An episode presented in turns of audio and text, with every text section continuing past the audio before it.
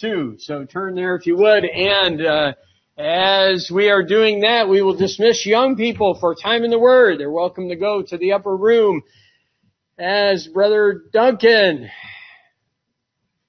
works with them today. And Mrs. Duncan. All right. As they are heading that way, you're getting to, hopefully by now, to Ephesians chapter 2 as we get to continue in this study. This past week, a very tragic event happened in Miami. You probably heard about it on the news, about that uh, uh, building that collapsed and the lives that were lost. And you know uh, what happens when there's a tragic event like that? You always the uh, the vultures always come in, news reporters always come in, and they want to get the the biggest scoop, you know, the biggest story. And it's not unusual, is it, to hear people talk about their experience and talk about what happened. Um, and many times they'll relate something like, "Well, I'm just glad to be alive," and by the way, rightfully so. Uh, all the things that were important a, a, day before for anyone that was in that kind of a day is no longer important. You know, you don't see someone that's, uh, that, that their, you know, their home was totally lost or the, the place they were living, the place they were staying is totally lost who survived or who was pulled out of the rubble say, oh, my credit cards are in there. It's not lo- no longer important anymore. You know, or, or man, I'm gonna have to get my, my life all back together. Don't just say, I'm so glad I'm alive. The Bible tells us, and the Bible talks in Ephesians chapter 2 about a reason why Christians should be glad they're alive. Because sometimes we can get so focused in our lives and what's going on and everything else that we forget what God has done for us. And today in Ephesians chapter 2, God takes the time to remind us that, in a sense, we were in a crumbling building and God pulled us out of the rubble. And He has given us, we have the privilege this morning of saying, I'm just glad to be alive because of what Jesus Christ has done. So follow along as I read and we're reminded of that great truth where He says, and you hath He quickened who were dead in trespasses and sins wherein in time past ye walked according to the course of this world, according to the prince of the power of the air, the spirit that now worketh in the children of disobedience among whom also we had, we, we all had our conversation in times past in the lust of our flesh, fulfilling the desires of the flesh and of the mind, and were by nature the children of wrath, even as others. But God, who is rich in mercy, for his great love wherewith he loved us, even when we were dead in sins, hath quickened us together with Christ. By grace ye are saved and hath raised us up together and made us sit together in heavenly places in Christ Jesus that in the ages uh, to come he might show the exceeding riches of his grace and his kindness toward us through Christ Jesus. For by grace are ye saved through faith, and that not of yourselves, it is the gift of God, not of works, lest any man should boast. Today, we have the privilege of reveling in the grace of God. God pulled us out of a burning, crumbling building and gave us life. And may we rejoice in that fact. Let's pray. Father, please open our eyes to behold the wonderful truth in this passage. Help us to see it as you intended for us to see it, that those who know Christ as Savior should rejoice today in what God has done. And for those that do not know you, may they understand the truths of this passage. May they come to the realization that you provided a way that they might be saved from wrath, from judgment. And may they come to faith in Jesus Christ. And we pray and ask these things in the name of our wonderful Savior, Jesus Christ. Amen. Three things I want you to see from the Word of God, very simply from Ephesians chapter 2. And what God does, does at the beginning of this chapter is share with us the serious condition all men are in. The serious condition you were in. And I say you were in because if you understand this passage, it's written to those who are believers in the Lord Jesus Christ. It's written to those who have put their faith and trust in Jesus Christ. Many times, when I've heard Ephesians 2 preached, it's preached to lost people. It's preached as if, hey, uh, lost people need to understand the truth here. Well, uh, The fact is, lost people do need to understand the truth here. And if they do, they can come to faith in Christ. But Paul is writing to the church. He's writing to believers and he says, believers, this is what you were. This is the situation you were in. This is the building you were in. Okay? This was the circumstances in which you found yourself at one time in your life and it ain't that way any longer. And that's the encouragement of this message today. That's the encouragement of this passage. To remind believers what God has done and what He does to begin that and to share, if you would, to drive home the wonderful truth and the truth that should rejoice your heart today if you're saved is that you were in a very serious state.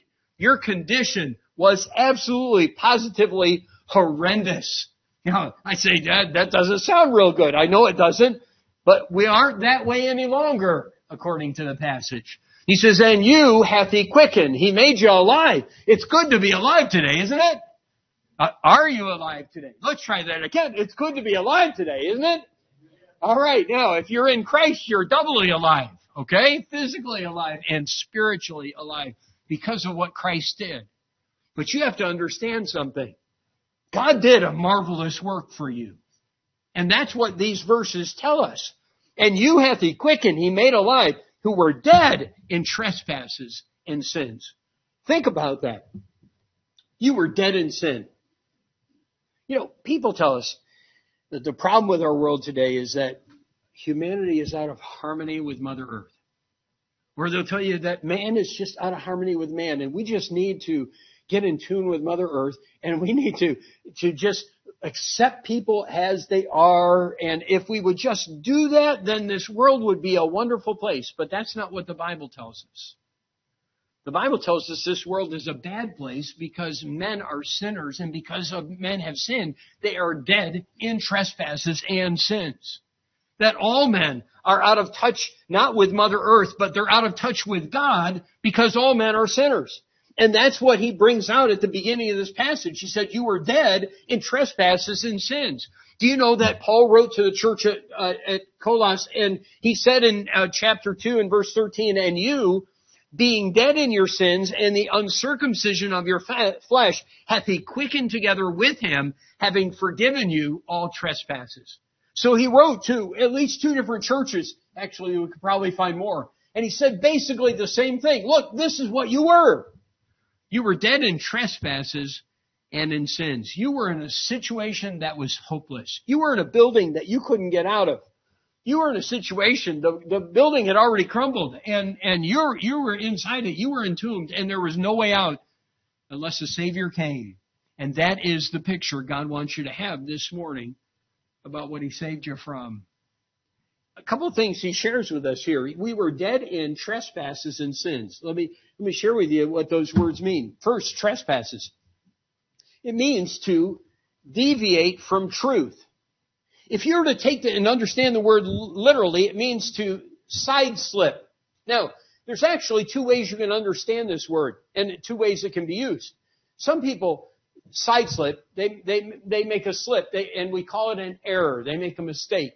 I mean, you might be driving down a road and come to a place where you've got to get to it. You're trying to get to a certain place, and uh, you're driving down a road and you don't see a street sign, or maybe the street sign has fallen down, or maybe it's covered with with uh, with bushes or something that effect, and you're not able to see it, and so you make an error and you turn the wrong way and you don't get to the location you needed to be at a certain time or whatever.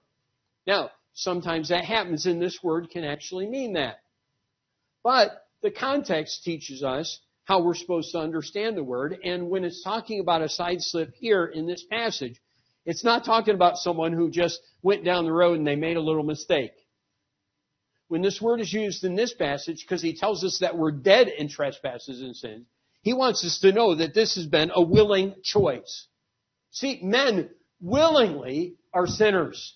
Men have chosen to be sinners. It started back with Adam, and ever since, all men have a sin nature. All men are born as sinners, and all men, as a result, have sideslipped. And it's not just an error. By the way, our world is good at calling everything just an error. It's a problem. It's an illness. It's a sickness. But God calls it sin. He calls it transgression. He says, hey, look, everyone has sideslipped. Everyone. Now, there's certain people in this passage that have been saved from that. There's certain people whose transgressions have been cared for.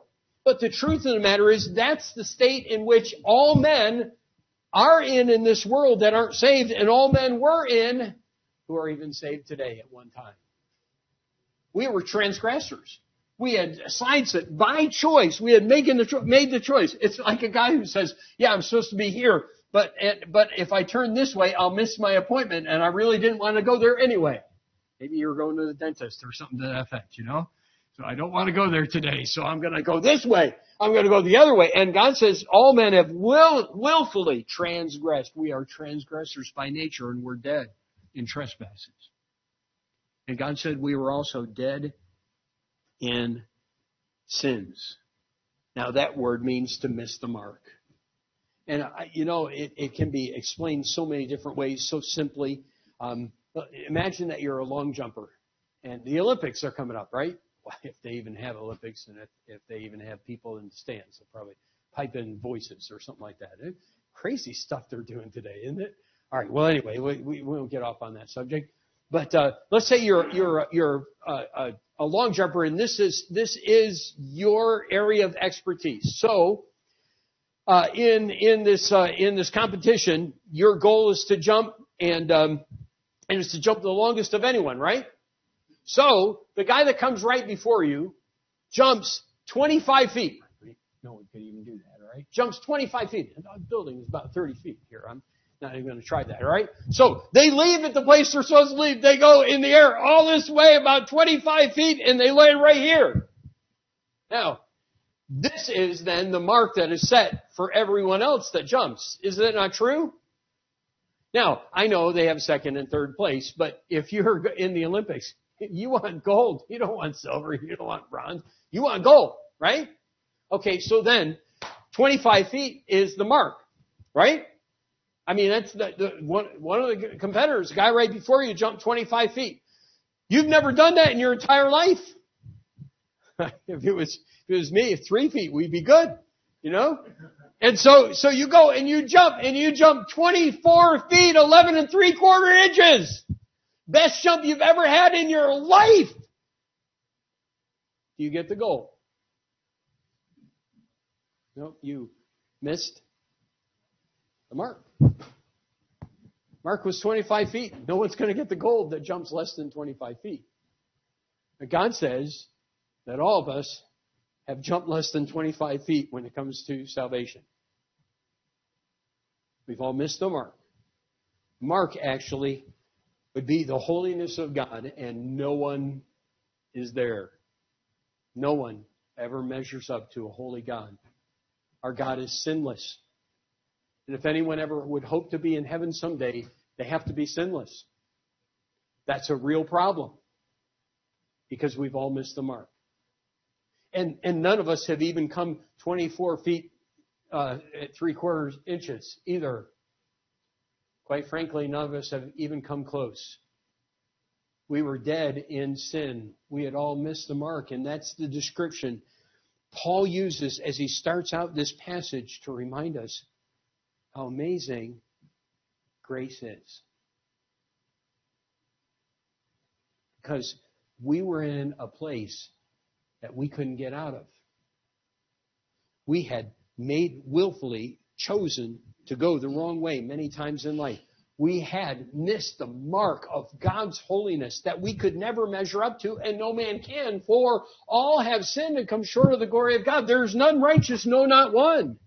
In fact, any, any deeds that anyone could do would never me- cause them to measure up to a holy God. And so, so we all stood as, and we all, didn't say, we were dead in trespasses and sins, like a dead man who could do nothing and could respond in no way. In fact, look if you would in verse 2, wherein in time past ye walked. And again, he uses this language in the past. You walked in the way of the world. The world has a certain way they walk. And I'm not talking about the, the one that, everyone has certain ways they walk. You know that? You, you can sometimes tell who someone is by the way that they walk. Say, Pastor, do you walk, do you walk in a certain way? Yeah, I do. I probably a little bit like my dad, I suspect, you know? But everyone has a way that you walk. Well, God says that there is a way you walked as far as your life is concerned. Someone described it like this. You walked in conformity with the customs and manners of this world at large. Well, what are the customs and manners of this world? I, we can mention a couple. We could probably spend a lot of time here. We won't. But you, one of the manners and customs of our world is to live for self. Do what your heart tells you to do. Do what, what feels good to you. As long as you're not hurting anyone else, just do what feels good to you because what your heart tells you is the best way to live. And by the way, that is the way of the world. Do you know the way of the world has, has religious practices? There are a lot of them. It, they, they do what, they, the way of the world is to try to appease a God, whatever God that may be. Uh, to some it may be Buddha, to others it may be, you know, whatever God that they serve. Their goal is to make their God happy, and so they do all sorts of things in religion. They do all sorts of works in order to make their God happy. That's the way of the world. There's a different way for a believer in Jesus Christ. But that's what Paul describes as all those who are saved. At one time, you walked according to the course of the world. You tried to win God's favor by the way that you live. You, you tried to do maybe good things. You tried, or at, at times you lived for self. You probably did one of those two things at some time. And do you know what God saw all those things as? Uh, he references this truth in the book of Isaiah. He says he saw them as filthy rags. Because anything that a man could ever do in his life, according to the walking according to the course of the world, will never please a holy God who hates sin. Not only did you walk according to the way of the world, but I, I, I'm sorry to tell you this, but you were following the devil. People joke about that today, but it is no joke. There is a real devil.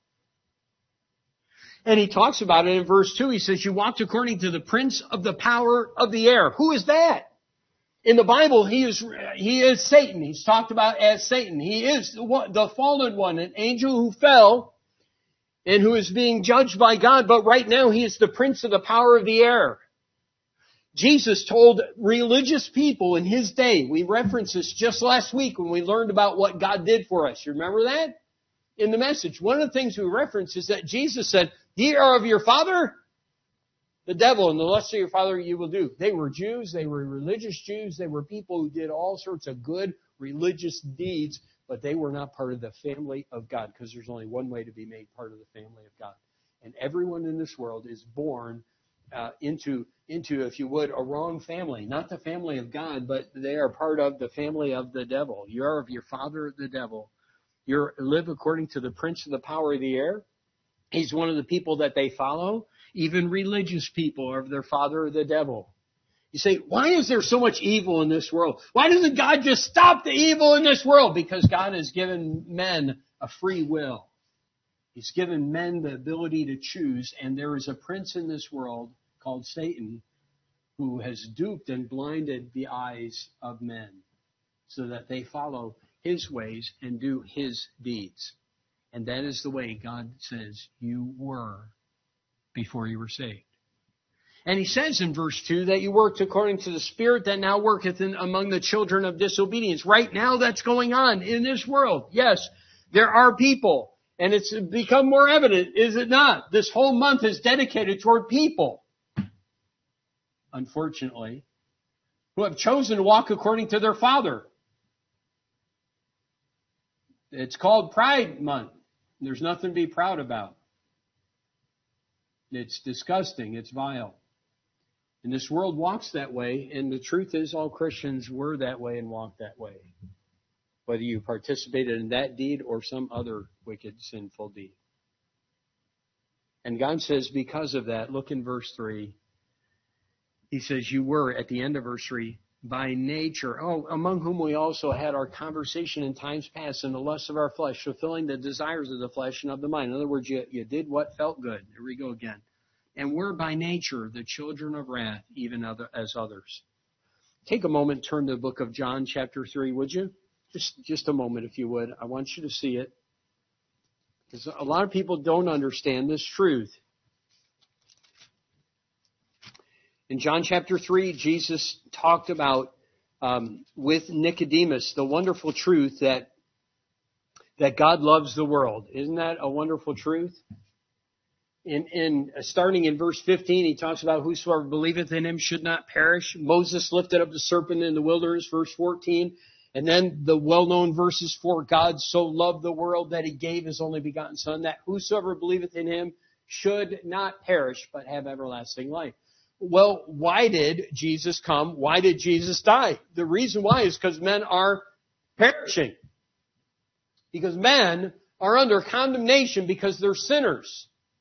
Because they deserve the wrath of Almighty God. In fact, not only do they deserve the wrath of Almighty God, but if you look at, at verse uh, 7, uh, I'm sorry, not verse 17, uh, verse 18, he that believeth on him is not condemned, but he that believeth not, what does God say? What are the next few words?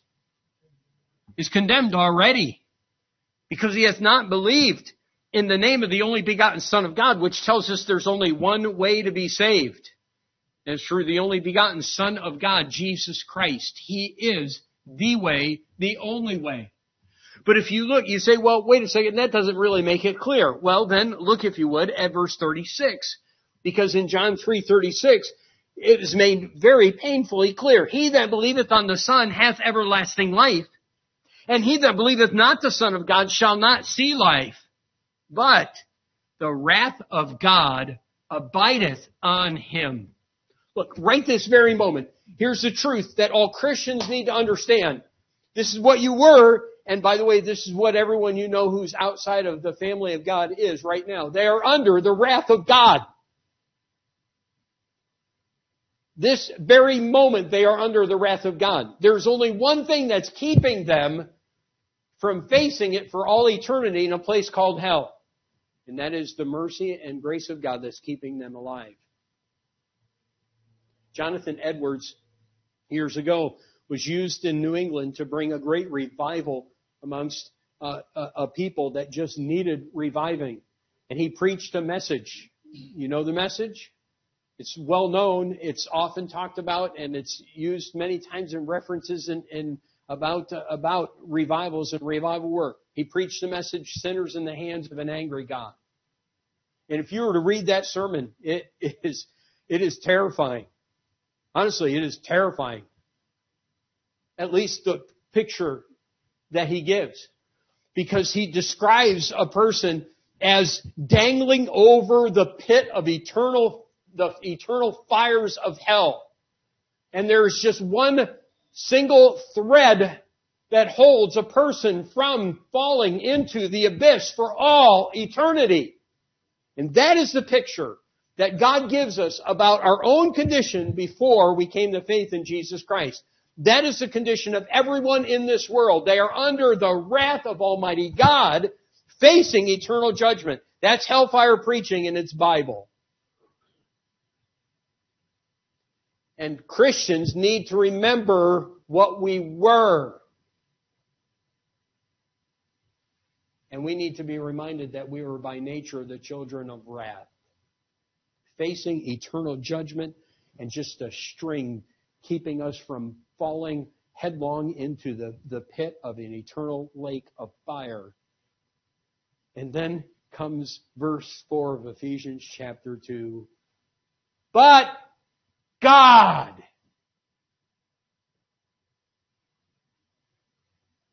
who is rich in mercy. And so we have a change from your situation, your condition, uh, your very serious condition to God's marvelous compassion. Look, if you would, again at verse 4. But God, who is rich in mercy for his great love wherewith he loved us. I mean, you just can't get more excited than he is as he begins in verse 4 because there's just a total change now. I mean, it is dismal. You're in trespasses. You're in sins. You walked according to the course of this world. You're of, the, of your father, the devil. The less of it, you, you just followed your own lust. You lived your own way. You did your own thing. And you were dangling over the pit of hell and the only thing that spared you was the fact that you were still breathing. And then God did something. God because He is a God of mercy. And the word mercy means, come on, every young person in this room should remember, kindness. And anyone who is in vacation Bible time. That God showed kindness to people who were totally undeserving and, and facing His wrath. God's marvelous compassion. God is rich in mercy. It means abounding, exceeding kindness to those who deserve punish, uh, punishment. He is abundant, has an abundant measure of mercy. I, if we were to describe it in terms of money, he is a multi-quadrillionaire, if there's such a word. As far as mercy is concerned. And he's got it all in the bank and he's ready to distribute it to anyone who is willing to call upon his name and believe in his son. And he says, I've got this mercy, I'm ready, you're dangling over the pit of hell, and if you will look to me in faith and say, I believe, I will extend, I will, I'll write a check of mercy and send it your way. And that's what God did. He is rich. He is abundantly rich in mercy. So that He's got so much that it will never be exhausted. And anyone else who realizes that they are dangling over the pit of hell and in, under, facing God's wrath and turns to Jesus Christ, anyone in this world, He will save them because He has abundant mercy. Isn't that good news? Hey, listen, I got a message to tell people. The, the message doesn't start real well in the first three verses, but it gets a lot better starting in verse four because God made all the difference. And God is a God who is rich in mercy. I read about an old Jewish legend just this past week. It describes what happened when God created man. And obviously it's a, it's a legend. It's a, it's, you know, just a story. Obviously not true, but the legend says God took counsel of the angels that stood about his throne, which he didn't. But first angel that responded was the angel of justice. And God said, I, am going to create the world. And the angel of justice said, create him not. For if you do, he will commit all kinds of wickedness against his fellow man. He will be hard and cruel and dishonest and unrighteous. Which was true. The next angel, the angel of truth said, create him not, God, for he will be false and deceitful to his brother and even to thee. But it didn't end there. The angel of holiness had a word to say. He stood and said, create him not, God, he will follow that which is impure in your sight and dishonor you to your face. And there was a pause. But finally, the angel of mercy stepped forward and he pleaded with the Father, saying, Create him, most holy one. For when he sins and turns from the path of right and truth and holiness, which he will, I will take him tenderly by the hand, speak loving words to him, and lead him back to you. God has great mercy that He extended to everyone who's a believer in this room today. Those who aren't are facing His wrath. Not only did He show rich mercy, but He had great love. Do you, do you see? Paul just couldn't. I, I, I see this guy writing, and it's like, I just can't write. Oh, God showed mercy. God showed love. Okay, good. He, he's, he's obviously caught up in this. And if you haven't noticed, I'm trying to show you that enthusiasm, alright? And so he doesn't want you to just see a God of mercy. He wants you to see, man, a God of mercy. And he doesn't want you to see, oh, a God of love. He wants you to see a God of love. It took a God of great love, rich mercy, and great love was what it took to save you from your lost, helpless condition because a righteous, holy God demanded punishment for your sin. And he hates your sin. And yet, he loved you. But God commendeth his love toward us in that while we were yet sinners, Christ died for us. That says it all. Who would be willing to pay the price for sin? It took the shedding of blood. Who would it, who could have possibly taken some, someone who had great love? Who would do that for an enemy? Except someone who had great love. And so, verse 4 gives us light in the darkness, gives us hope, gives us a picture of dismal condition, bright light. But God, who is rich in mercy, who had great love, who also has exceeding grace. That's what he begins to focus on starting in verse 5. Even when we were dead in sins, hath quickened us together with Christ. And then that last phrase, say it with me. By grace ye are saved. Three different times he makes reference to grace in verses 5 through 8. He, it took grace to give you life. Uh, first we see in verse 5 the need of grace. He says, even when we were dead in sins, and he wants to drive home that thought again. I mean, it's like he was in the pit, verse 4 takes us out of the pit, verse 5 puts us back in and says, this is what you were, but God. So remember it again, don't lose sight of that. And God is gracious. By grace you're saved. So that He extended it. He was willing. He made the choice.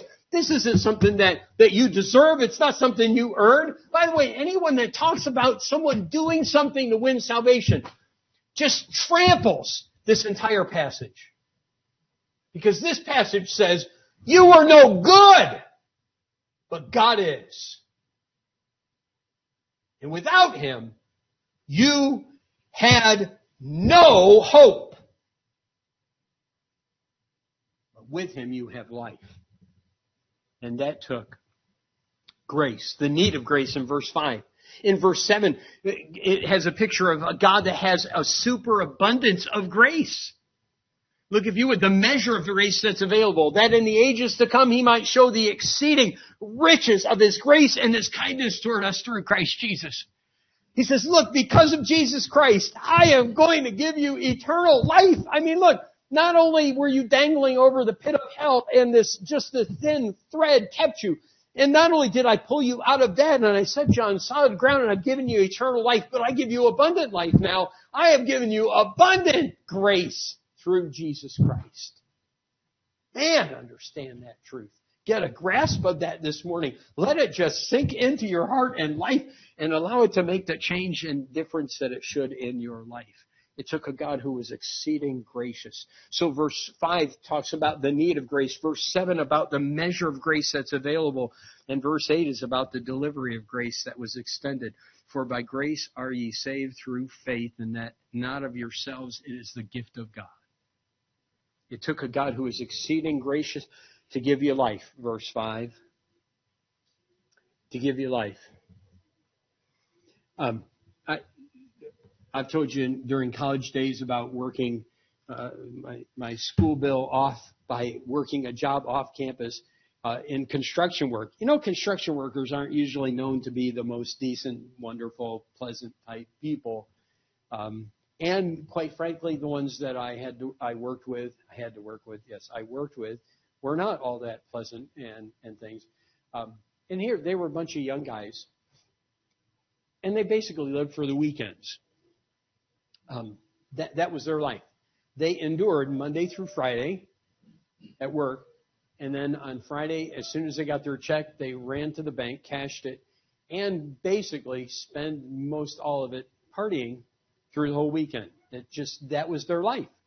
And they would come in on Monday morning, and they'd have a hangover from all, all, all morning.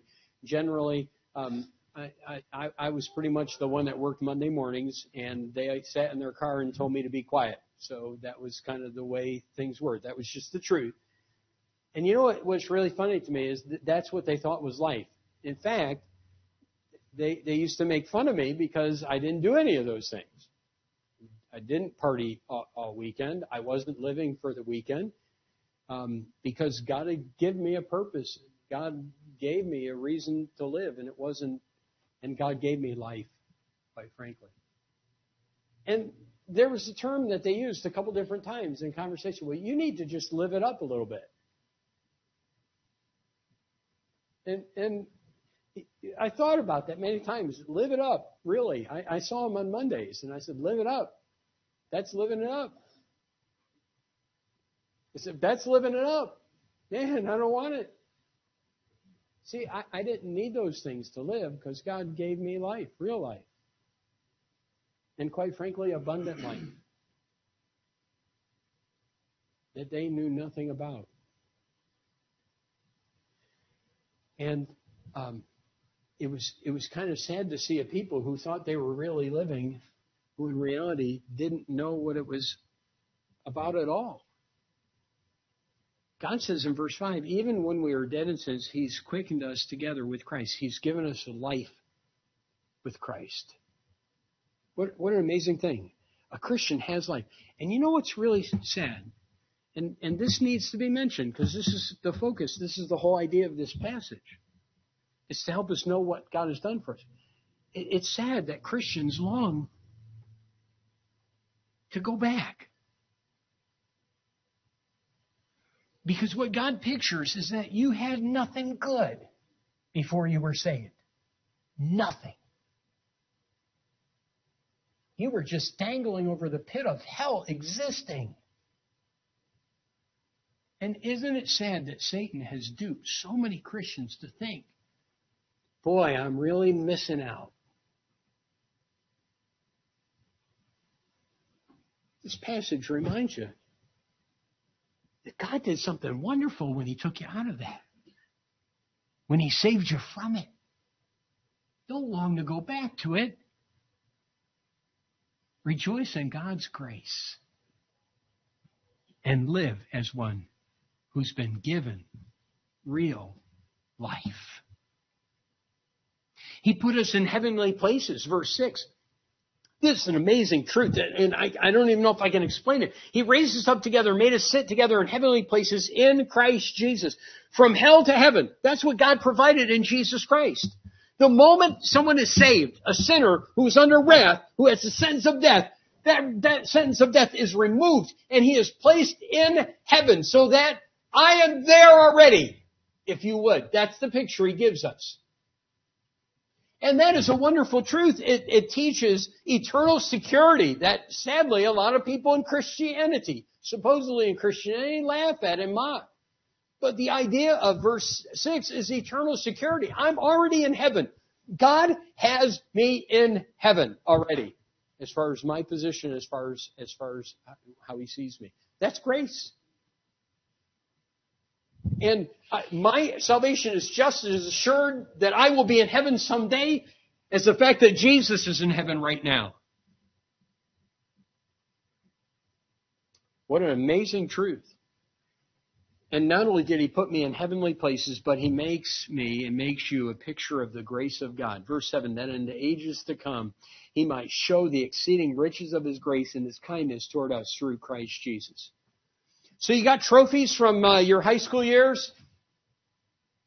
You got those little things, you know, you have up, you got your little trophy room, right? You got your little trophy shelf and, and you have all these things so people can see the wonderful work that you've done, you know, in your past. Ours are all in boxes. You know, and like every 10 years we open it up and say, oh yeah, you remember high school? Okay. Um, you know, you, you, but trophies are it's a picture of everyone else, right? What you have accomplished. Vacation Bible time, those trophies, you live for those trophies, right? Kids. Trophies. But they're all they're all things that, that perish. But you know what God pictures in verse 7? This it was kind of a, a sorry illustration of it, but God pictures Christians as trophies of His grace. So that someday, when when we are in heaven, um, heaven will be filled with God's trophies. They will all be trophies of His grace. And every, every Christian in this room, as you stand in heaven, will stand as a testament and a picture, not to what you did and how great you are and how wonderful you are, that God would save you, which is what is preached in a lot of churches today but it'll all be a testament to the fact that there is a God of grace who saved you from the pit of hell and gave you eternal life. You will be part of God's trophy room in heaven. Because it's nothing you've done. It's what He did. And that is grace. When someone has something he's proud of, he displays it, and God's going to d- display us for all eternity as trophies of His grace. So we come then in verses 8 and 9 to God's wonderful conclusion. Because this is all past. Okay? These things are, are just talking about what, what you used to be and what God did. And verses 8 and 9 tell you how you got it. It's God's wonderful conclusion. And here's the conclusion. Man is saved by grace. For by grace are ye saved through faith. Not through works, not through baptism, not through being a good person, not through doing good deeds, not by being a member of Spring Meadow Baptist Church, not by being a member of any other church, not by trying to live a good life and turn over a new leaf. No, for by grace are ye saved through faith. You say, it can't just be faith. That's all it is. And if it's anything more, you don't have salvation. It's belief in what God said about your state, about the fact that God sent His Son and that He died on the cross, was buried, and rose again the third day. It's faith. It's believing that God's Son bore your sin when He died on the cross, was buried, and rose again and that He offers eternal life as a free gift if you receive it. For by grace are you saved through faith, no other means. And when when a church gets up and says, okay, you've been saved, but now you need to be baptized because if you're not baptized, you won't make it to heaven because baptism washes away sins. They're liars. You're saved by faith.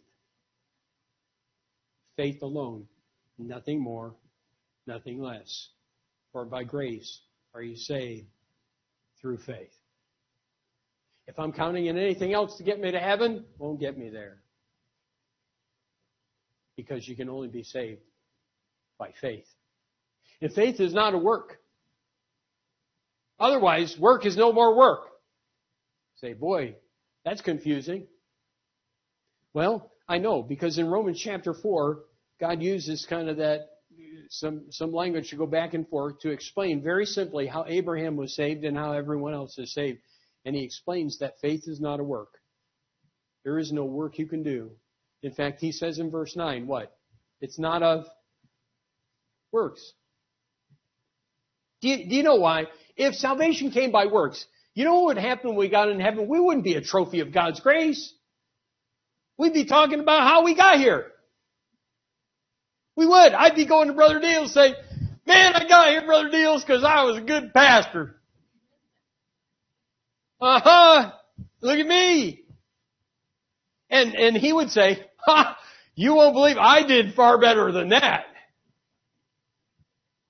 And we would all boast. The reason why believers are a trophy to God's grace is because they didn't do nothing. God did everything. All I did was believe. I believed when I was seven, and God gave me eternal life. I'm nothing special. It's God. For by grace are ye saved through faith. And that not of yourselves. It is the gift of God. What is the gift of God? Grace that He extends. Grace is, uh, don't get confused in this, just the supernatural enabling of God on undeserving people. To enable them to do something they couldn't do in their own power. That's what grace is. So, when someone is saved by grace, God supernaturally enables someone when they believe, someone that's undeserving, to become part of the family of God that they could not do on their own. That's why it's by faith. Because if it was through any other means, if you got it by being baptized, if you got it by being a good church member, if you got it by living a certain life or doing certain things after you trusted Christ, if you get it by that, then you would boast. And you can't boast. There's just no reason to boast because it's by faith. So, so look, Christian, this morning, the whole purpose of this passage is not for you to be able to teach other people how to be saved, although they, you can teach them how to be saved from Ephesians chapter 2, because it talks about what happened to you. It's to remind you this is what God did for you. And is it any wonder he ends this section by saying, For we are his workmanship, created in Christ Jesus unto good works. Is it any wonder that God would say, Hey, look, this is what I've done for you. You're my workmanship. You're my creation. This is what I've done. So I have saved you now and I, I am, I am calling you to good works. And that's what a Christian should do. Not to keep it, not to get it, because you can't. It's by faith provided through the grace of God.